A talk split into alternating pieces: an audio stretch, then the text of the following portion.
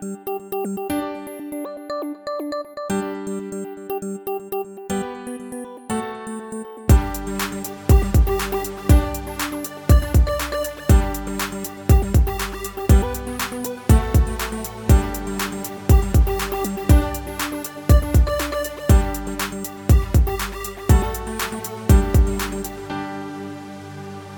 we are back, episode two of the White Lotus. Just Dirk and Matt tonight. Good to know two of us are committed to this, Dirk. Mhm. Oh man, I wonder how that. uh I wonder how that flight's going for Neil. First of all, after his uh travel troubles, and then I wonder when he listens to this back, uh what he's going to be thinking about that comment. he's having just a terrible night, and now he's getting dunked on virtually. Well, I, I had to throw a little little jab his way. Now Neil's having some, like Dirk said, some travel problems. Not nothing he could do about it. He want he meant to be here, would have been here, but airlines. What can you do? You know. Um, Oh, and really quick, he is going going to um follow up next week, I believe, right, with his um uh, MVP, thoughts on MVP and LVP. Yeah, yeah. Yep, yep, yeah. Because he has not watched the episode yet. He was gonna watch it on the plane ride home and then jump right on, but um, obviously that's not working out for him, unfortunately. So Neil, thoughts are with you. A day in the past at this point when you hear this. Uh, we were talking before we started that we both loved this episode. I thought this episode was so good. It was so funny. Like in different ways too you know like and i think that's um from season one that's kind of uh what what captured my heart is uh those kind of different scenes that are just hilarious in their own way and that it was nonstop in this episode It was so good. Now we got a lot to get to, so let's just jump in. Now, one thing you said, we were texting the other day, and you said that you watched the intro this time and you thought it did give some hints. What what stuck out to you? yeah so uh we kind of mentioned this last week about watching the intro and i really wasn't paying attention um during the first episode and so i did this time uh, as you said and i actually went back and watched the first episode intro um to see if they were the same because i was thinking oh maybe each each episode intro will be different and will foreshadow each episode as some uh, tv shows or some shows i should say do that um like you know what i'm saying about that right Yeah, like Game of Like some- Thrones, they Yeah, would show exa- yeah. like the locations or parts of the the area of Westeros where that episode was Yep. going to take place. Yeah. And then the other one I'm thinking of, um, because I binged it this year, uh, was Ozark. How they had like at the end of the intro, like the four different categories or like images. Like sometimes it was like a gun or whatever, Uh huh. and it kind of is like when you look back at the episode, it's like oh, you know, someone shot someone, whatever, whatever it was. So, so anyways, um, they are the same, but there were just some some interesting, I think, tidbits, and I could just be very wrong and just wanting it to be the case, but um, a couple come to mind that I was thinking. Uh, there is a specific um, kind of in the middle, I guess. In my mind, I think maybe a specific um, way the the writers, director, all that whoever it was, um, put the actors' names next to like an image. For example, they put it next to Theo James next to this like an old like uh Greek or uh whatever statue, I guess. Um with like a naked man, right? And Uh-huh. the first episode, of course, Okay. just gets naked. And then um there was somebody after that who I'm blanking on, but then Aubrey Plaza, uh, they had her like uh kind of like a a bird or like um pelican maybe was like attacking another bird, like and like you know gonna kill it. It looked like, and I was thinking like Aubrey Plaza is like um you know she was she's not gonna take no for let me, let me. She's not gonna take shit from anybody. Uh, at least I don't think she will. And so I was just thinking like okay, there's some tidbits there, and then there was um um kind of like they had I don't even know how to explain it, but you know like old drawing I guess looking people I guess throughout the intro. Uh huh. And um, uh, I noticed at one point that there's something about um, like they're all in a bedroom, and if we remember from the first episode, um, how you know somebody slept with a married man, and then like later, this someone somebody was killed, like stabbed to death. Um, I don't think their head was cut off, but like it was they're killed, and I was like, I think it's the same person. I don't know. So I'm kind of going uh, rambling a little bit, but I just think that there maybe are a few kind of uh, nods to to the storyline, to the characters, things like that. I love it. I love that. I do. I do like when when shows put little hints like that in Yeah. kind of innocuous locations where it's not going to give anything away. But since so many people skip the introductions, it's a little extra treat for those that do watch it.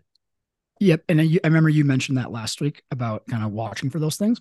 And I I had said I didn't do that, and I was going to do that. So I, I admittedly maybe am, am reaching here, but I like to think there's a little yeah a little nod, a little. But there's something that even if there aren't clues as to who the killer is or who the body in the water is, that it's just little points towards a person's personality or maybe a clash between a couple characters, mm-hmm. something important, but maybe not, you know, like a big spoiler for the season in there somewhere. And it's just more fun uh, watching it this way, in my opinion. So, oh yeah, I'm picking up on, on so many more things this episode that like, yeah, maybe it's a clue. Maybe I'm just reading yep. way too far into it. Maybe it'll mean nothing. We'll see. All right, let's just jump right into it. We'll start with the uh, what I still think is the most interesting grouping: Harper and Ethan, Cameron and Daphne. Um, in the beginning here, we do get a little bit of overlap with some of the characters as everyone's kind of doing their morning routine, going to breakfast and everything. So Ethan gets up early to go for a run. It's like, bro, you were on vacation. What are you doing? And I thought it was great how they had um Lucia uh walking down the stairs, like from her, like, you know, heading home uh that early in the morning from her yep. night. Like she's like, you know, maybe didn't even sleep type of thing. And I thought that was almost like relatable in a way of like, people have we've all uh maybe been there where it's like you've had a quite a late night and there's somebody else in your life or just on the street that is up early on like a Saturday morning, let's say. There were time there were times the opposite, at, you know. At our at our old this would be now two places ago at when we lived had a house together out, at, after college. One of my roommates, he was a personal trainer, so he would get up at like five in the morning to start like go mm-hmm. to work for like his clients who went in before work. And one of my other roommates, he didn't work until like three, four in the afternoon because he, he taught tennis. So was, a lot of his clients were later in the day, and he and he's a big sure. gamer, so he'd be gaming like throughout the entire night. His his hours are so flipped, so he would be up when our roommate Brian was go, was going to work. Yeah, and, just, and like it does, yeah, it doesn't even have to be like you know partying that you're up. Yeah. It could be like this is a great example, but I just liked how um like I, I thought that was kind of like like relatable in a way of of like yeah this is this is funny how it's people are just can, can be on completely different pages. Yeah, but also like, uh, but I'm also with you. That's yeah. Very. I, have been working out again. I've been running in the morning. Bit. If I'm if I'm in Italy on vacation, I am. if I'm getting up early, it's to enjoy the city and the resort, the pool, the breakfast. I'm not going for a freaking run at 6 a.m. or whatever, or, or any time of day. Yeah, yeah. Screw that. Screw that big time. Um, so when he's gone, Harper joins Cameron and Daphne at breakfast, although kind of begrudgingly. Um, she's just down there also, by the way, I think that's fair. I do think that's fair. It's early in the morning. You probably just, you know, want to read your book and look at the ocean and just relax. And then it's like, oh, great. And I feel like she definitely needs Ethan there as kind of a buffer. Like she does not want to spend yep. any alone time with either of these people. Yeah. And she was hopeful that she can get some alone time. But this yeah. amazing resort it's I get that it's a TV show, but it has to be the smallest place ever. Everyone always ends up at the exact same place oh, I, at the yeah, exact same I'm, time. Uh, yeah, uh, I think you nailed it. I'm going to hold off, um, uh, really expanding on that, I guess, until later, because I had that exact same thought later in the episode. It's like, how this is ridiculous. Like it, it doesn't take place? away from my enjoyment because, and yeah. and I get that you need to create the conflict and the situations but it's just it's just so funny that they're at this yeah. amazing amazing place and and you can't yeah. get away from anybody else even if it's your group or and not. I know it yep and I, and I it's I like that because like we are saying it's uh you know the, the show there's a lot of comedy in this show and I think that's kind of part of it and it, it, happened in the first season a little bit too I remember you know they're always just running into each other at this huge yeah. resort and and so before Harper join joins the her her other friends will call them. She sees um Tanya and Tanya's struggling at the buffet, and and and she, and she just drops like a plastic lid. And, oh, good, it wasn't glass. And you see Harper looking at her, and you think, oh, she's gonna go go go over, offer to help her, pick it up for her, and she just kind of stares at her dumbfounded and goes and goes to her, referencing the staff. Yeah, I, th- I think they're gonna come help you pretty soon. It's just like that's perfect, absolutely perfect. So here is the first scene of this episode that I absolutely loved. First of many. Uh, everything about this scene, as you said, was perfect in my opinion. Aubrey Plaza has been phenomenal uh, in her role so far throughout throughout both episodes. And like you said, I think that just summed up her character like incredibly well. You know, and the way she delivers it, like she's killing it. Um, and that was so funny. But then, dude, I like I cannot explain to you uh, how in just enjoyable and uh, maybe at this point, I'm just laughing at everything and anything that she does. But Jennifer Coolidge, Tanya, it just kills me, man. And she's like, you know, dropping that stuff like you said. Everyone's looking at her. She just is like, oh, well, at least it's not glass. And it reminds then, me of then, of of college when someone would drop like a fork in the calf and everyone just go, oh, just call them out instantly. Yeah. And like, uh, I just love Tanya. She's like, um, like she's so funny to me because you know she's like the wait or the yeah the waiter I guess was like helping her at the end. She's like, "Do you have an Oreo coffee cake or whatever it was?" Oreo cookie like, cake. You're just like messing everything up, Tanya, and like now wanting like Oreo cookie cake for breakfast. But then it's like, you know what? I you know give her some Oreo cookie cake. What's that fucking asshole? Excuse my language. I just really don't like him. Her uh, husband who we'll get to, uh, he just bothers me and he doesn't let her eat macaroons. He doesn't let her, uh, you know, like eat what she wants and, you know, give her some Oreo cake. Yeah, we'll get into it when we get to the Tanya and Greg part, but this was a weird episode for me for them because they had some of the funniest moments, but they're definitely my least favorite like storyline right now. Like I'm just least I'm the least interested in in those two. Yeah, that that for that whole rant I just went on, I just uh like whenever they're on the screen, it just cracks me up a lot of the times because of Jennifer Coolidge. But I every time they're on the screen, I'm like, oh, okay, yeah, I do not care about this right now. I think that may change though, but we'll see. Yeah. So um, when when Harper joins, sits down for breakfast, Cameron is currently on the phone with talking about someone with their about their lost luggage, and um, and he's screaming at him, absolutely mm-hmm. screaming, mm-hmm. and and Harper, or I'm sorry, can't Daphne kind of apologized to Harper, saying he has a very long fuse. Then all of a sudden he'll go crazy. I mean, he will lose it. Another one of those comments, like maybe it's just more information, insight into who that character is. Maybe it's a little foreshadowing into him losing it on another person. Again, we'll we'll see. There's so like the first episode, there's so many instances like this where mm-hmm. they want you to take note of it, either yeah. as a red herring or they just throw so much shit at you that you can't you can't sift through and figure out what's legit and what's just there as a characterization. Um, but another thing to file away that if he does, you know, kill somebody or beat somebody up or whatever he might do, that, that this is kind of where the precedent was started. And and then so then Harper asks Daphne if, if he ever loses it on her. And she says, No, I mean, we barely ever fight. I mean, what is there to fight about anyway? And just kind of goes back into their kind of isolated view of life that they don't watch the news. They don't pay attention to what's going on, you know, outside of them. Just in their own bubble. Yeah. Just, just in their own bubble. Exactly. And just furthering that divide between Harper and Ethan, but specifically Harper and Cameron and Daphne, that these are just not really compatible people. And then yet they're still on this epic week long vacation together. And then Cameron comes back and he says, incompetence. It makes me homicidal. Another very obvious quote to keep in the back of your head there and see if it, see if it means anything or not. I feel like it's a little that one's maybe a little too obvious. Yeah, I think like you make a great point about the red herrings. Um, there's going to be a billion of those. We like we know that. Uh, it's just kind of great. Um, uh, exploring those, I guess, and just guessing like we're doing. Uh, but I, I after this episode, I'm more like I guess confused, torn almost you could say with those two, Meghann and or I mean excuse me, Daphne and um Theo. Cameron. I'm saying the actors' names. Cameron and Daphne. Sorry, I'll get better at that as the season, season episodes go on. But um Daphne and Cameron, like like I do think Cameron, you know, is just not a great guy. I think he definitely probably has done some stuff in the past or whatever. Like we're gonna get to it. Maybe we'll kill someone, whatever it is. And Daphne, kind of like you said, is just living in her own bubble.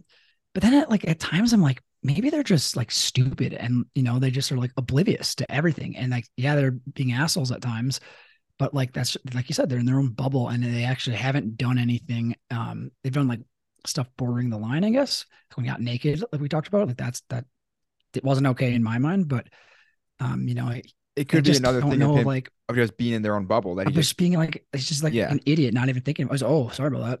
Like, and I like, and I, again, like that's not okay at all. I'm not saying that.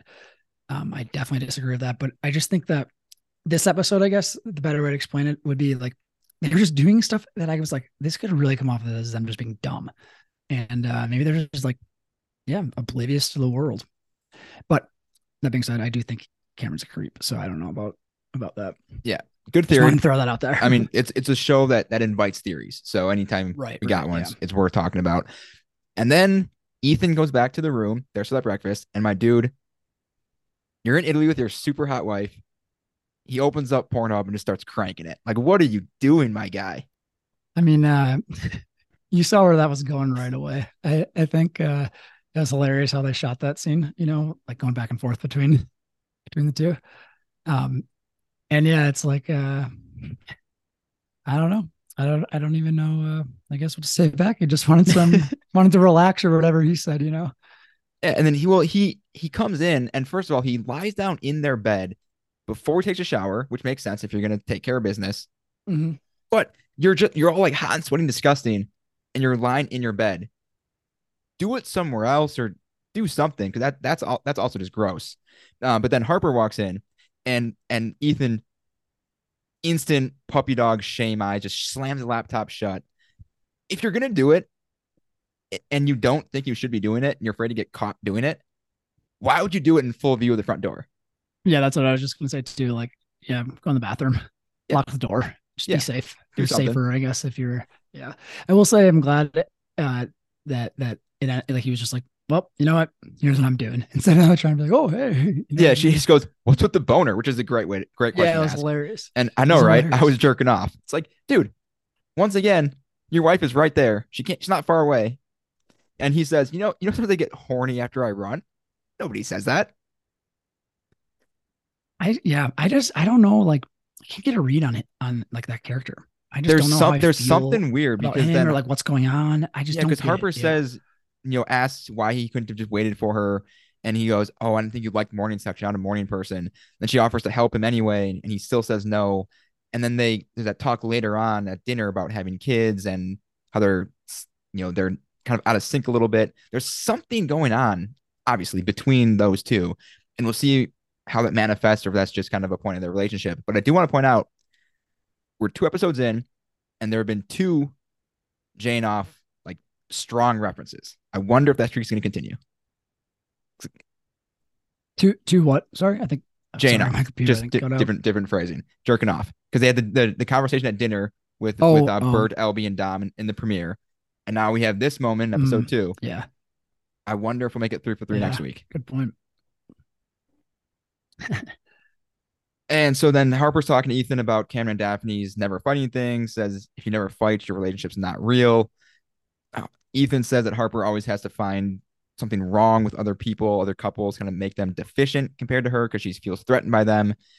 And I feel like that's a fair assessment. That you kind of got that feeling from her in the premiere that it's maybe a little defensive the way she acts around them. Would you say? Yeah, I think um yeah, I mean I could see that, but I also think it it could be more um she just has her guard up because you know she doesn't doesn't like know them at all and um she doesn't really like the vibe, I guess. Uh but with that being said, um I know the start before she even really got to know them. Um I guess it's a little hard to think about because maybe she has met him before, you know, but doesn't know him well type of thing. Mhm. You'd think that because they're married, but I guess who knows. But either way, um maybe yeah, maybe she is just like kind of just being uh too standoffish. I don't know. Yeah. Either What way, you s- think? there's. I feel like she wants to find something wrong with them, but why that is, whether she's uncomfortable being rich now and being around these people, or or what the deal is, but I feel like she does Mm. look for things to judge people on to make herself feel better, maybe. Um, but I, I feel like this is something Mm, that even if if it doesn't relate to you know the big death mystery or whatever, that's going to be an important part of the rest of her story on the show. Uh, but then we do you think to that maybe um so do you think that maybe she um what she sees in um Cameron Daphne's relationship, like they're clearly, you know, um touch feely, kissing all the time, being like, Yeah, we never fight, all this kind of stuff. Do you think that in a way she um you know throughout this episode with her husband is like we don't really do a thing like any of that kind of stuff. Um and she like is missing that in her relationship with him and is jealous of them, or am I way off? Do you think?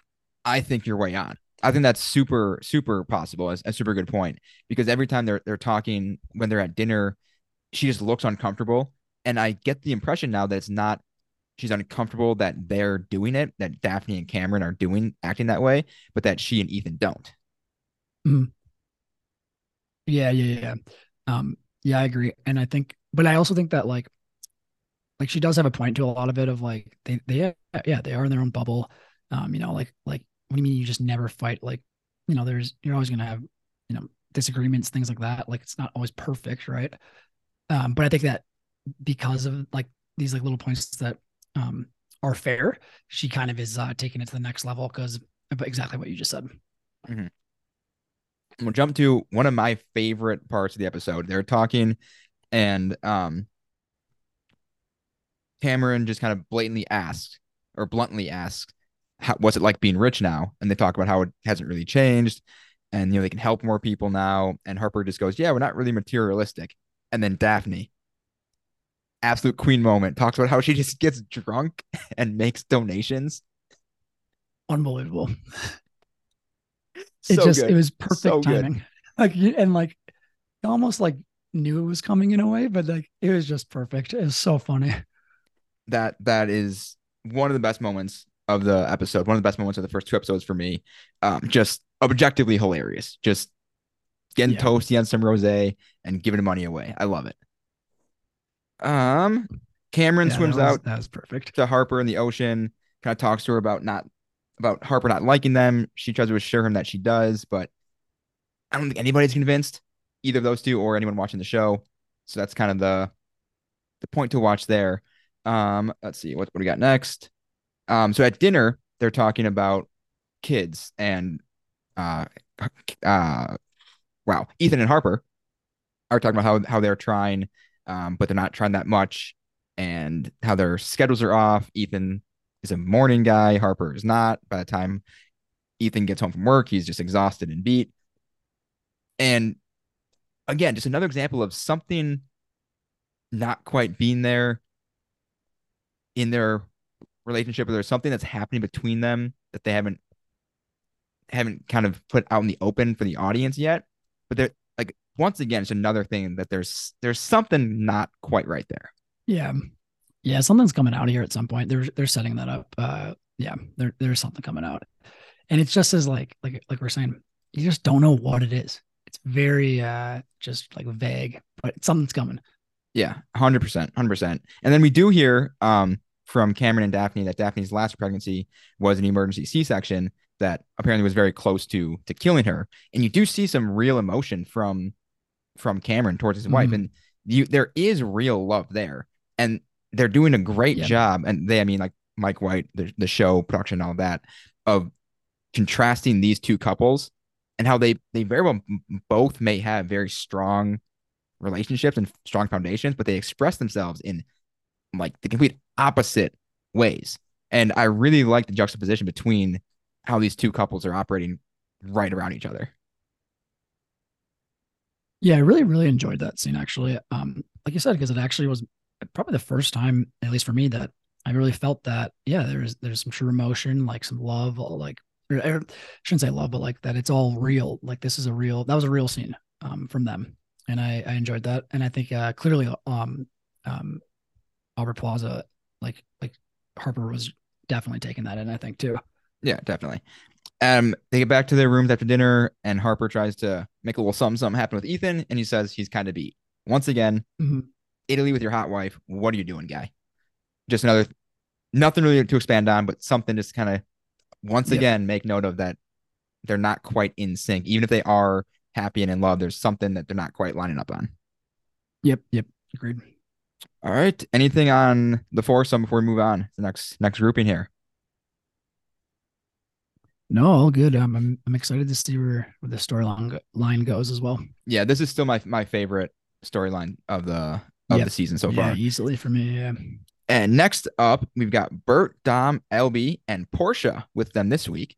Um, so Bert and Dom.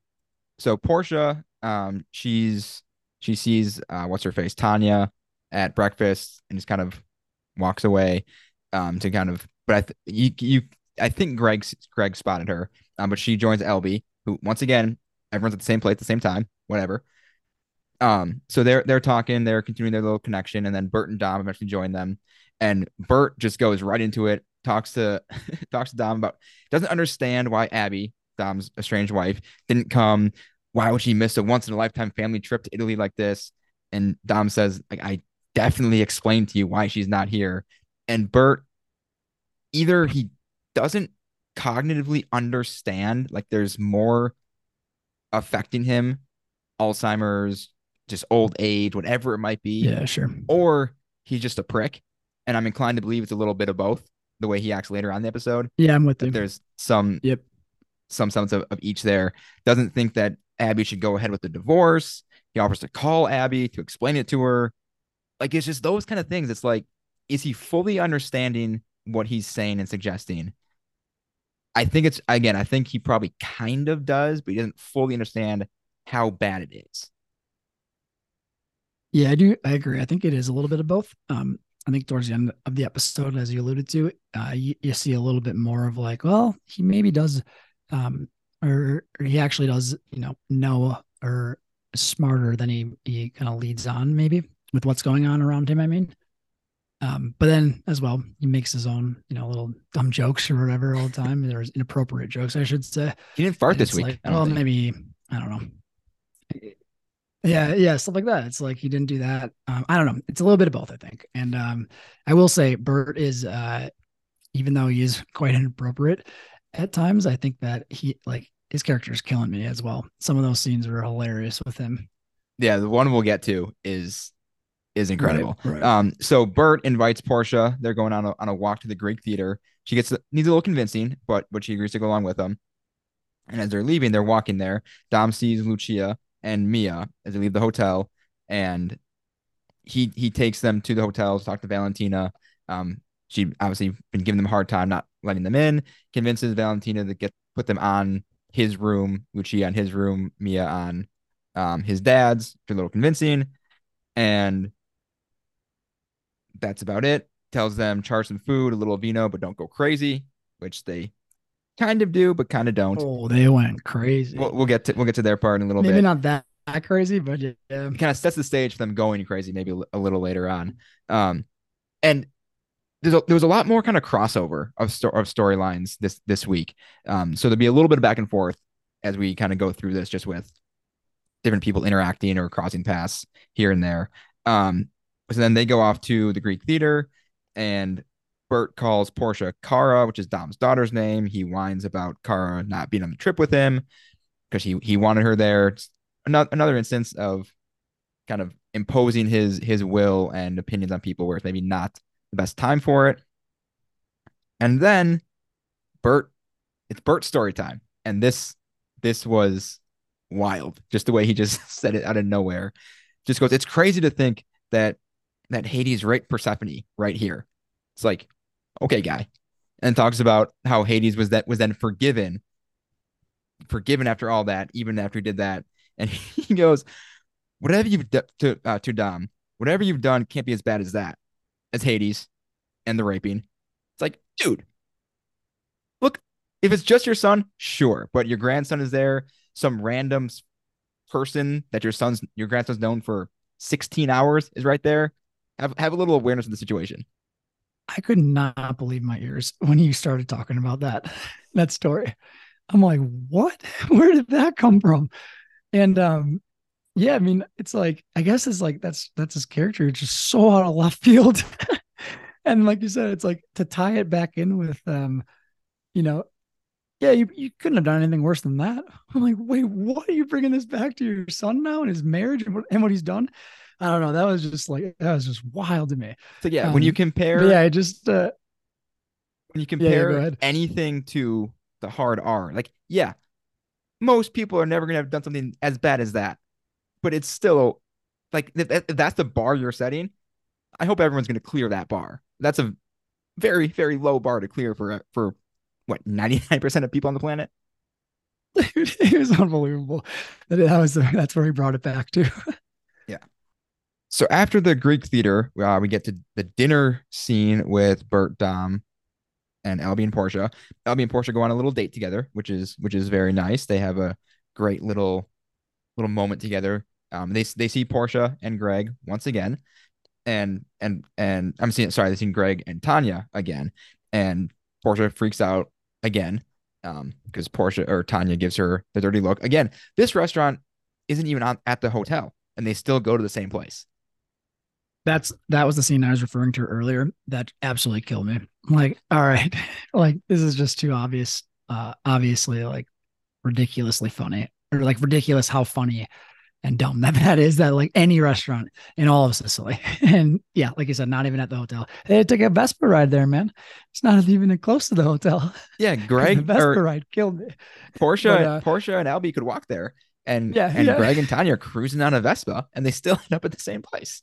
Dude, yeah, we'll get to that, but um, it it uh, yeah, it was just hilarious, and you just got to lean into it. I feel like at this point.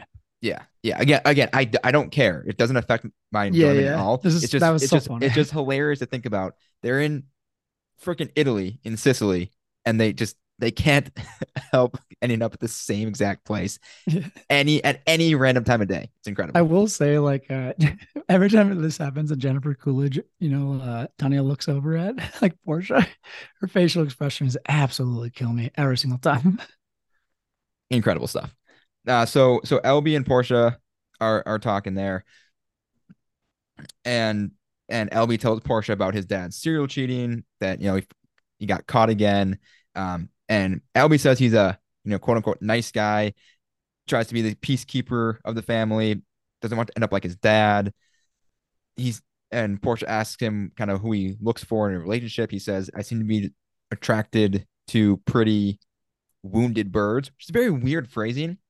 And I, I feel like with the I'm a nice guy, I'm the peacekeeper, don't want to be my dad, I'm attracted to you know wounded people.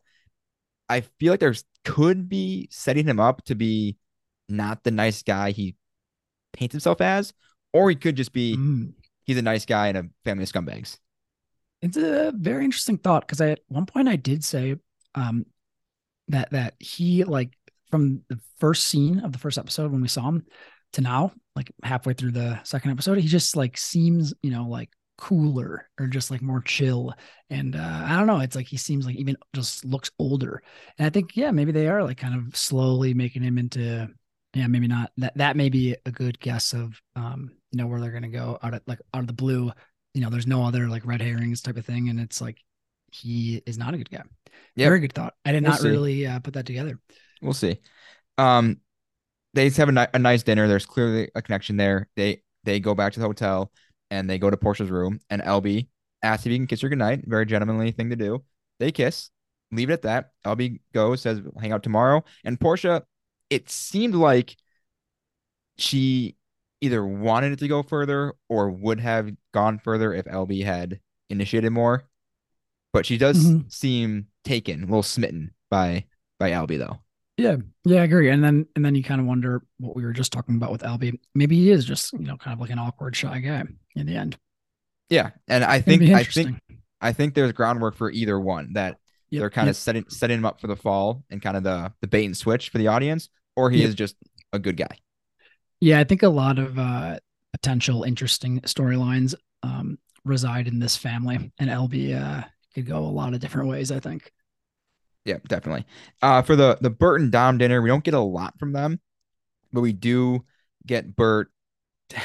I mean, just a, he's just a scumbag. He says that Dom's mistake wasn't cheating; it was being sloppy. That's what's unforgivable.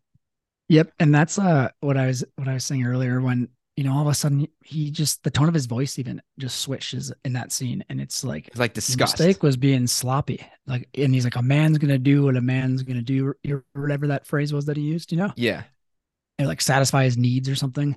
And he's like, but you're you're sloppy about it. You can't be like dumb about it. And it's like, all right, so yeah, maybe he does really, uh, you know, he, he isn't letting on as much as uh, you know, he could, I guess. Yeah, everyone and else. and Dom, Dom tells Bert that you know you weren't so discreet with your own affairs, so it's Yep, yep. clearly uh, a family tradition. Unfortunately, it seems like, um, and that was kind of the end of, of their dinner. Um, so we get to Tanya and Greg back to to breakfast, and Tanya wakes up. Greg's acting all weird. She asks if he's all right. He says he's fine. Just gets up and leaves. And we kind of see you know later on what that was about. But Greg is just kind of a a dick. Um, really only way to put I hate this him. point. I I truly like. He's, he's such a he's such a tool. him. He's such a tool. He's the worst, man. He is the worst, which I guess shows like you know the character's cast very well and is it's going probably as planned. But he Yep. drives me nuts. Yep, hundred percent. Uh, so they get their breakfast, and this is just an incredible line. Jennifer Coolidge goes, "This is such a beautiful view. I wonder if anyone's ever jumped from here." I'm like, once again, what is what was just said? like, what are we talking about? Out of left field. And I think that just kind of shows her character in a way of like, you know, she just says what's ever on her mind. Not thinking about offending anybody, not thinking about like anything else. She just says whatever it is. Yeah, yeah, just no filter. One of one of the better lines of, the season so far. It it's just just incredible. Uh, so they're they're having breakfast, and and Tanya wants to have you know a fantasy day, a perfect Italy day. She wants to dress like Monica Vita Viti, which is a an Italian actress who I was not familiar with, but apparently she's super famous. Um, go Same- on a same. go on a Vespa ride, go to a rom- romantic spot by the sea at sunset, drinking, eating, and so they they rent a Vespa, much to Valentina's despair. she knows how just dumb these two are. Is very Can I ask you a question? Yeah. Do you like Valentina? What do you think about her? I liked her a lot more this episode because of what Yep. happens here. Yep. So- okay, I was thinking you might be on the same page. I could not agree more with that. She I didn't was, dislike I think her she, dude, she may start uh, really, you know, cracking us up, coming, coming. Yeah, like coming she's got that kinda, like. Dry, dry humor, that kind of you know, quick, quick wit, like one liners. yeah, Because she's so Tanya's dressed in all pink, and she's talking to Valentina like, "Oh, who do I look like?" He just goes, "Peppa Pig." and the way she says it, and Tanya's like, "Oh, I wanted to look like Monica Vitti." she goes, "Oh, Monica Vitti." She goes, "She's dead, but uh, but okay." Yeah, yeah. She's like, "But yeah, okay." That was all. That was perfect. Every every like from from both characters, um, their delivery. I mean, that was perfect. I love that scene so much. And uh, Yes. again, like Peppa, like, wait, what? I'm not convinced Valentina would even know who Peppa Pig is, but I appreciate the reference anyway. so funny. That was So that was good. great. So so Greg's driving on the Vespa, clearly has no idea what he's doing. And this entire Vespa ride was just sending me. It was incredible. they're they're jerking all over the place. Tanya swallows a bug and just starts coughing and like shaking the Vespa. It, yeah, it's it's like uh and I love how it kind of starts off in this like um the the way they shot the scene of like overhead sort of and like just the road and these like trees. It just was like a gorgeous scenery. And then yeah, you have Tanya, Tanya on the back choking on a bug. just so And- ridiculous. gripping too tight on Greg where he he can't take it. I mean, it's it goes as well or as poorly as you would expect it to go with those two, which is which is perfect. I loved it. Um, so they're they're at dinner and Tanya thanks Greg for kind of making her Italian dream come true, which is hilarious because it did not seem like a very good day, but but she still enjoyed it, so good for her. And and Greg says, "I wanted you to have a perfect day before I told you the news. I have to fly to Denver tomorrow. Work emergency. They're trying to slash their budget." And and Tanya's furious. Um, asks him why he can't can't just quit his job, and he says he can't afford to quit. And then he says the line that every wife wants to hear: "What if we don't work out?" Yep. And uh, I think that line, and then leading into, if you don't mind me uh, saying it, I'm sure you probably were going to bring it up, but uh, that just leads into like, you made me sign a prenup. You know, what if we don't work out? And and he's saying that, and like right then and there, it's like, okay, yeah, this dude sucks. Like we, uh, this is a you know a route that we didn't know it was going to take, I guess, in the first season, maybe, uh, but it sure uh, is is starting to become become um like un, like I'm starting to understand his character, I guess, a little bit more. And uh yeah, Okay, so here he had here's my thing he has some that, though. ulterior motives, I think. Yeah, here's my thing with that. He says that he couldn't, he can't afford to quit his job. But in season one, he went to the White Lotus on his own. And these are supposed to be super nice, fancy five star hotels. Yep. So he's he's not like poor by any means. He I think that's just a fake story. yeah, he seems to be very comfortable. And that, yeah, maybe he's not half a billion dollars wealthy like Tanya is, but I get the impression. And again, I don't know what he does. He's like land management, something or other, which Yeah. from my She just, like, rattled- you- that you was a- hilarious, could actually. a lot of money in that if if you're Yeah. high up. Did you like he- that though when uh, Tanya like rattles? Can't you just quit your like land management job or whatever it was? And just rattles off this like yeah. random ass title. Like Yeah. I mean, maybe it was right, and, I'm- and I'm an idiot, but uh, I think she didn't she just like like yeah. I think it was the way she said it, like, Random. Yeah, Yeah, okay, yeah, okay, Je- so- Jennifer Coolidge's like tone of voice it just inherently makes most things she says funnier. I think is what it is. yeah, it was so hilarious. Yeah. But yeah, so I, I don't know. I, I just think that they're they're especially like um the end of kind of the, the the episode, which I know you'll you'll get to. I just think there's something else. There's an ulterior motive here. Um and clearly he's pissed that he's not or that he had a prenup. I mean, it's not, you know, there, there's something going on. Yeah. So so Tanya freaks out and leaves. Um, and then when they get back to the hotel, Greg is on the phone, and the way this scene was cut, I couldn't tell if we were supposed to think Tanya could hear him or not. I don't think she could, but it was very unclear on how how it was filmed. And and Greg started the conversation on the phone. Says, "Yeah, she's clueless as usual. I'll be home Mhm. tomorrow. Give you a call when I get in. Yeah, I love you too." So the question there is, is an affair too obvious? Yeah, like like it does seem like it could be too obvious. Um, but yeah, I'm, I'm thinking even like maybe he just as a whole, their family, and they're you know somehow they're connected to Tanya, and there's like an, again an ulterior motive because like you said, an affair might just be too obvious. Uh, and just to go back to what what you had mentioned here a second ago, um, I don't think she did hear him, but I think this that was like the final straw. Of she's like something's going on. 'Cause, you Yeah, know, she that, called him in the first episode too. So I think we're gonna she's gonna like dig start digging. I think, and I, I hope that Portia starts like helping her dig because I think they could be really great together. I think they'd be hilarious together. Yeah, I really Yeah. hope it's going that route. Yeah, because Tanya would would drive Portia crazy, but Portia does feel some draw to helping her because she sees what a mess she is and her life is. Yep. Um, so she'd want to help if Tanya really asked for it and, and needed it, but it would Mhm. drive Portia insane. But yeah, I, I'd agree that I don't think Tanya heard it, but she knows that something is up. Um, so I think for me, there's a few things. The the affair is the is the obvious one, but I do think it might be too obvious.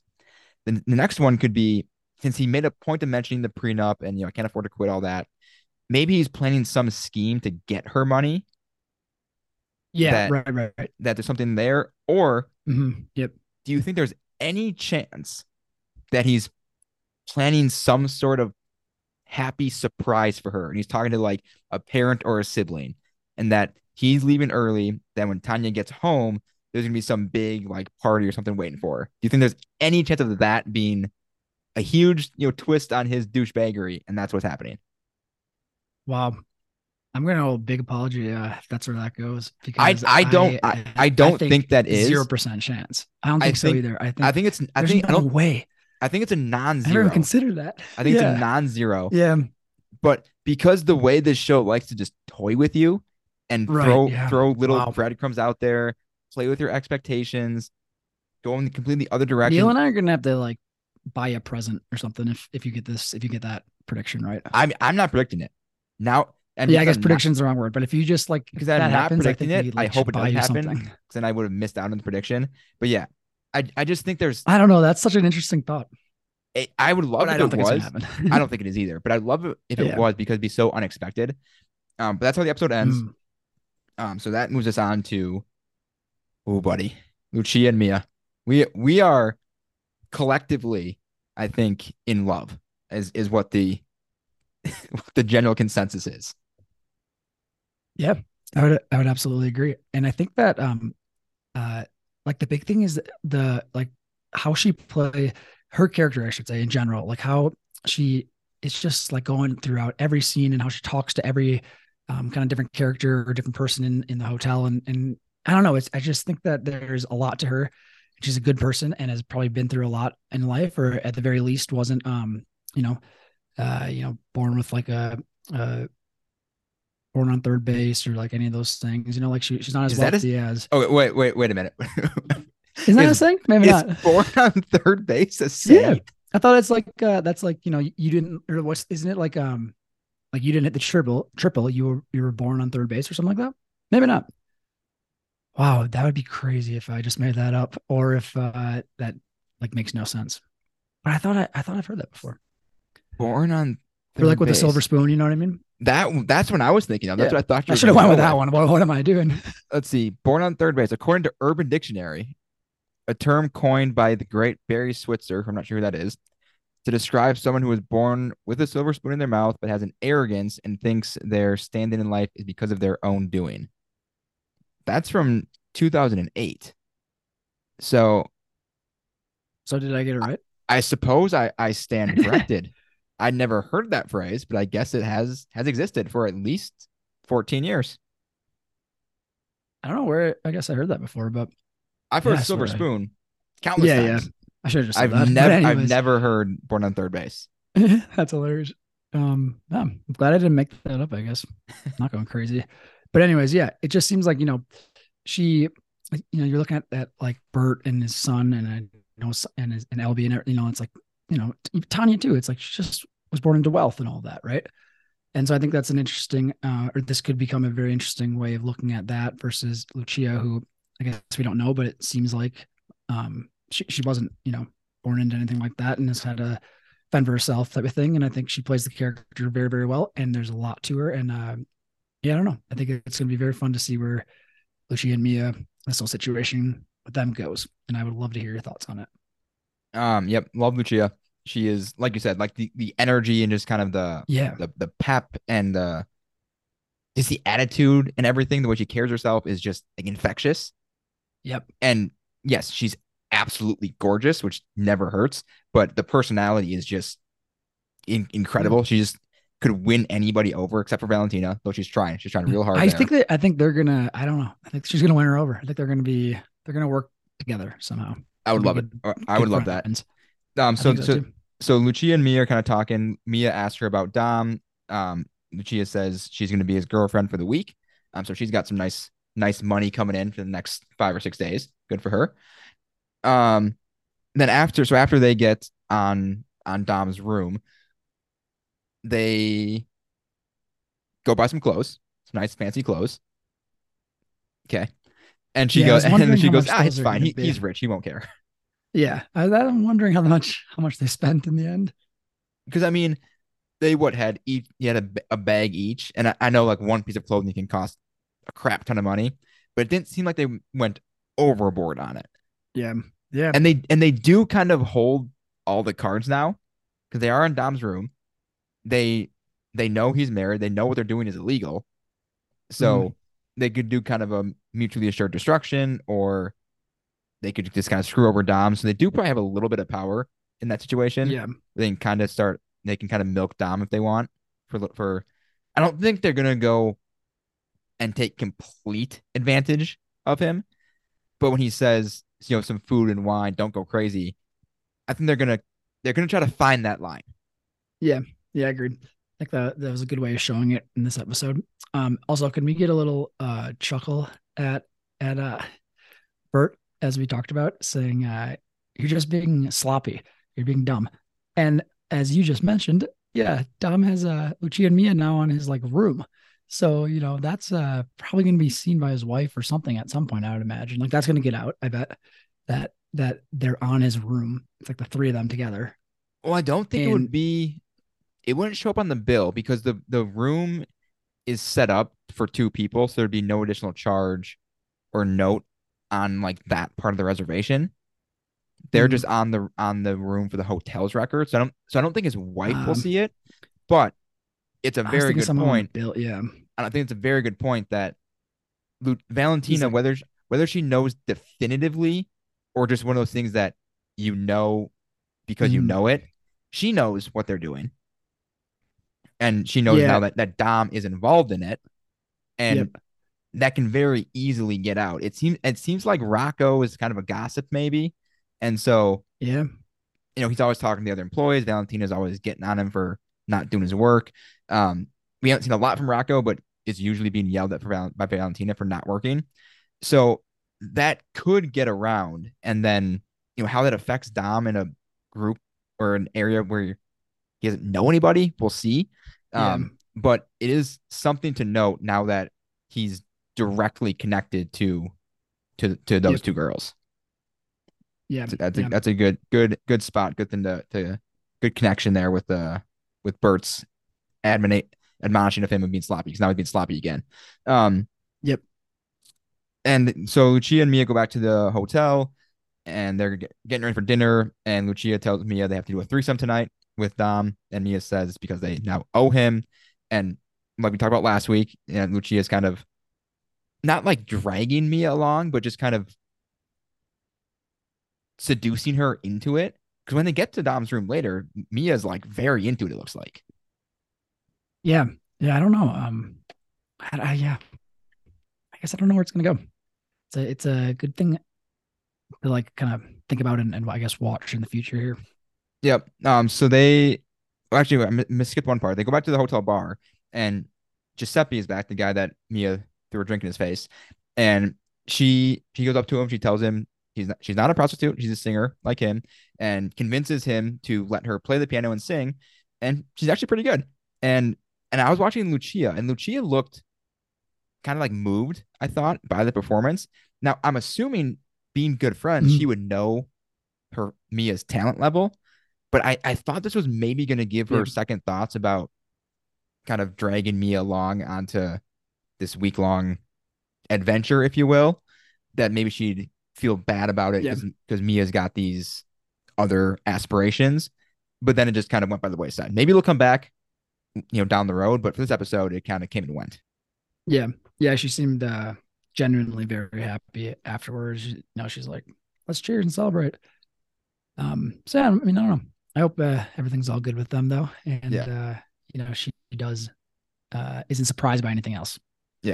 So then, um, finish up their storyline. They go to to Dom's room. Dom tries to get out of it for the night. Says he's having a guilty conscience. He's not Hmm. feeling great about it. He says he's got an issue with sexual addiction and compulsion. He wants to get his act together and get his life back in order. He's going to stop this. And then Lucia says, "Oh, but I brought I brought Mia here too, and she wants to thank you as well." And and Dom's done. He invites them both in. They start drinking. They get in the little mini pool in the room, which is just sick. That was yeah. that thing was so sweet. Yeah. That like, that tripped me out for a second. I was like, wait, where are they? And then it's like, oh, on the, like outside the room. Because it's, Like it's not like. I've I've seen you know hot tubs in in hotel bathrooms before, things like that. Yeah.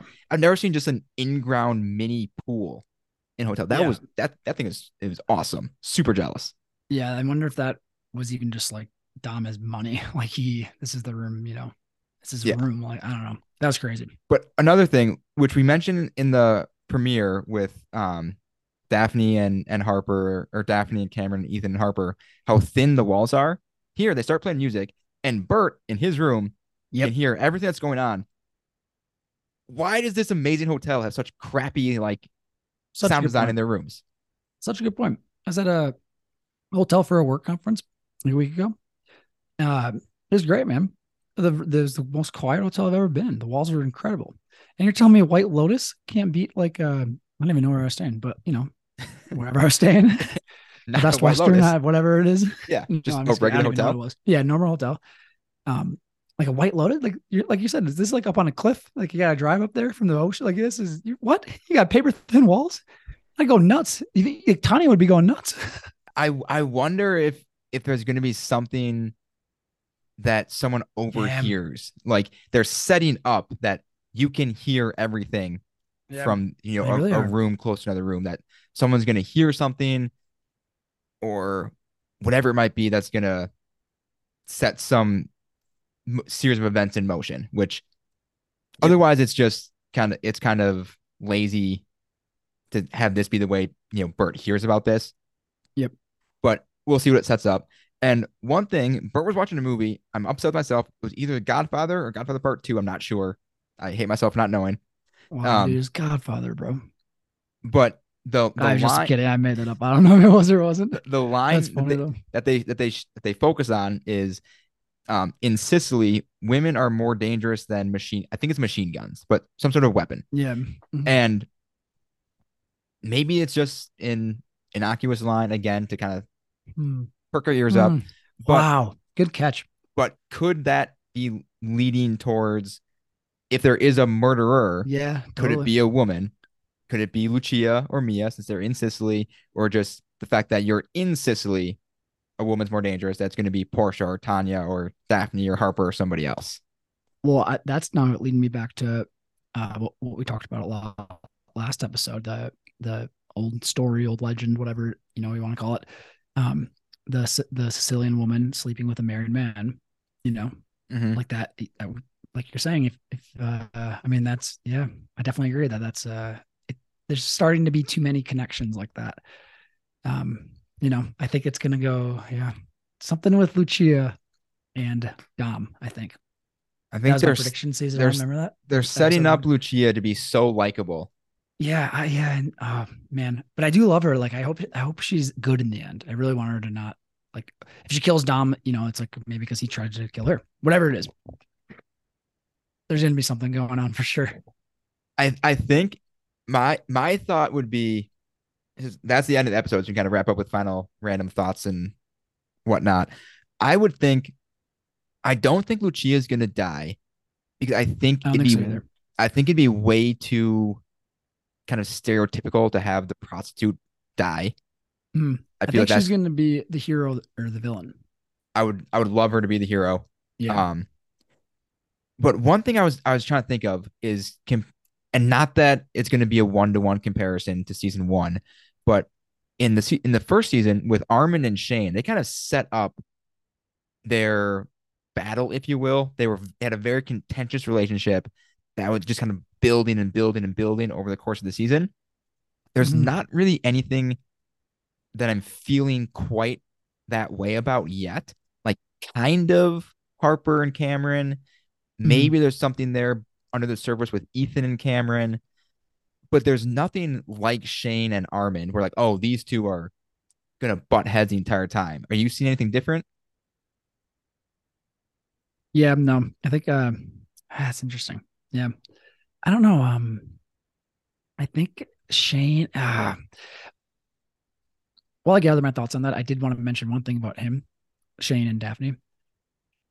I think that they, um, Cameron and Daphne. or no, yeah, excuse me, Cameron and Daphne. I think that they maybe are like swingers, and they're just trying to like butter up uh those two Mm. because like in the ocean, like that was weird. First of all, you just go like whatever, and it's like, oh, I'm being playful and stuff. He's like, I want you to like me. I want you to like both of us. And then he's like, yeah, good. I don't know. I got weird vibes from that, and I'm like, maybe he's like a swinger or something. That's an interesting thought. And then it's like, you know, they're showing. I in wouldn't this be episode surprised. About, they're showing this episode like Harper. You know, she's like kind of trying to, like you said, get stuff going a couple different times, and it doesn't really work. So there's no like spark. And I don't know. I was like, nah, maybe I'm gonna go do something about that. Just want to throw that out there. I I did not make that connection, but I I would not be surprised if that actually ends up being the case. I think there's really good evidence through two episodes that that could be where they're where they're headed. I think, I, and then then you've got you know jilted lovers or jealous husbands and wives, something like that, where it could lead to to a murder or death, even accidental. They get into a fight on some cliff or the place where Tanya thought maybe people have jumped there because it's so beautiful. Maybe someone falls off that cliff. I, I didn't clock where that was in relation to the ocean. That that could be scene of, if not jumping, but someone yeah. falling. Yeah, that's such a good point. Um, hmm. that's gonna definitely come back into play. You're definitely gonna be right about that. That's a very good catch. All right, so I think we can jump into our MVP, LVPs, and and deaths here. Um, MVP, I'm gonna go a little silly this week. I'm going Daphne, my MVP, for the sole reason of her drunk charity. Like that I love this pick. that part, I was cracking up at that so hard. I'm not sure how many chances I'll have to give her an MVP point this season. Maybe I'll be surprised, but I've got to go with that. That that was too good. I was loving that.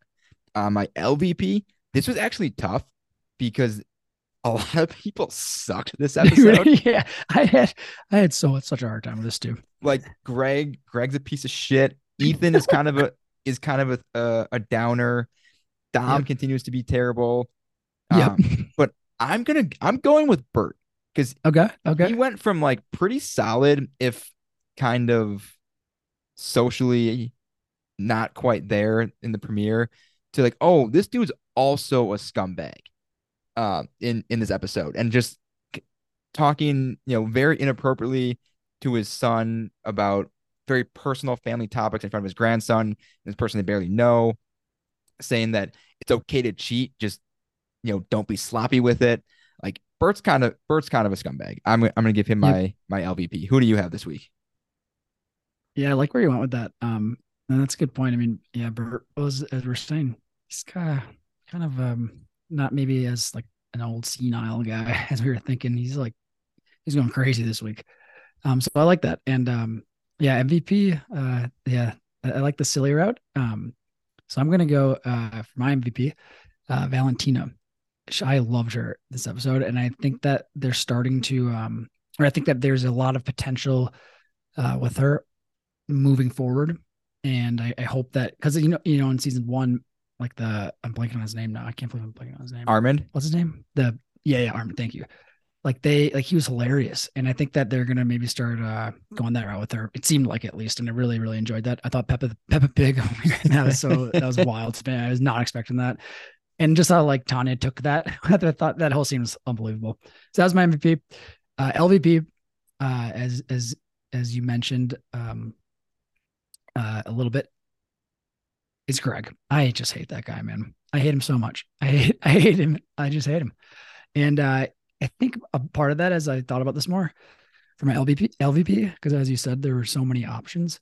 Um, Greg just like everything about him so far this season has just been like he's a downer. Like there's something else going on with him, and it's like it's just like I'm like oh get him off the screen. Like I just don't like him so far this season. What do you think? I yeah he he's he's he sucks. He yeah, absolutely okay. sucks. Yeah, yeah. Like he's Maybe funny at times, but, here, but but he's yeah he's he's an asshole, and I I hope I know I had the out there theory of maybe he's trying to surprise Tanya with something nice. I hope that's not the case. I was kind of trying to spitball something kind of out of left field. I hope he's just a complete dick the whole time and he sees his comeuppance at the end of the season, if not sooner. Um, but I I I think he would have been too easy to give the MVP, LVP to, um, at least for me, because I, I feel yeah. like there are other people who are yeah, less obvious I, that I want to kind of spread the love to, if you will, or spread the hate to, if you will. Yeah, I agree. And to be honest, I kind of what you you had said too. I don't want to uh, like I just don't like him so far, and I'm like I don't want to just uh like I, I want I'm going to use the LVP on that dude. So at some point, I know it, and I just want to do it right now because he just Fair was enough. annoying to me the whole episode, and I'm like, all right, I'm, now I'm going to kind of I think um well we'll see how the episodes go, but look at it a little bit different way. I just needed to just get that off my chest. I think he was just bothering me the whole time. Nope, fair enough. All right, um, my death pick for the body in the water I'm sticking with Albie though yeah. less confidently, mostly because I didn't see anything this week myself mm-hmm. that was gonna sway me to switch that. Um, but I honestly don't even know where to go with this. So Albie was my first pick. I'm gonna stick with it till I see a reason to change. Yeah, no, that's exactly how I feel. I'm sticking with Dom. Um, it, yeah, you pretty much nailed it for me too. I I just think um from what I saw this episode, it's pretty similar to the first episode. I think he maybe maybe he will um for for this the week that he's there kind of change and start to be a nice person. I mean, I don't know because at the end he you know was partying with with them and whatever, but um I don't know. We'll we'll see. I just think that like you said, not much I saw this week to change. Uh, I'm sticking with Dom. All right. And I mean, well, the one thing I like is that they're not making it obvious. They're making it tough. Mm-hmm. And and not that Armond was obvious, he wasn't obvious at all in season one, but looking back, you can see how they were setting it up. And watching it, like I mentioned earlier, through that lens, I don't really see anyone who's having that kind of storyline. And again, not that they're necessarily going to do it the same way, but if you're looking for clues that you think there'll be some similarities of how season two goes, you know, when compared to season one, that yep. I'm not seeing quite anything like that. Um, maybe Tanya and Greg or Portia and Greg. I mean, Portia had that comment at, at dinner, which we skipped over, something about um, maybe I need to up my meds. And then there's nothing about that, like meds for depression, meds for something more, you know, something more extreme. You know, so Mhm. if she goes off her meds or ups her meds and, it- and it goes wrong, could she freak out on on Greg if she has a bad reaction to that?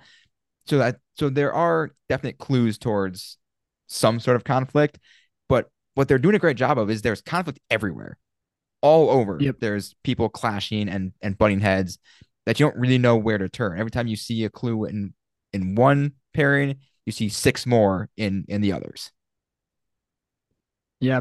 Yeah. It's, uh, I don't know. It's, it's, uh, it's harder to read for sure. Yeah. All right. Well, any any closing thoughts before we sign off for episode two? No, I'm, uh, I think this was a really great episode. Uh, I really loved, yeah, pretty much the whole thing. Uh, it was it, very engaging and I'm very excited to see what happens next week. yeah, this episode was was terrific. Um, I hope the humor picks up or or stays like this because the premiere was fine in that department. This one was hysterical. Loved it, and we'll get Neil's thoughts on episode two next week. Um, and then hopefully he should be back. It was just a one week travel. He should be should be should be home Shout out our boy Neil. pretty soon to when we're Yeah, I hope finishing back. recording here. Actually, I think. Um, but we should have the the full group back next week for episode three. And so make sure you're subscribed. Uh, Gnome Boys Pod, Apple, Spotify, anywhere you listen. Follow us on Twitter and Instagram at Gnome Boys Pod. And for just Dirk, this is Matt Hambidge, and we'll see you all next week.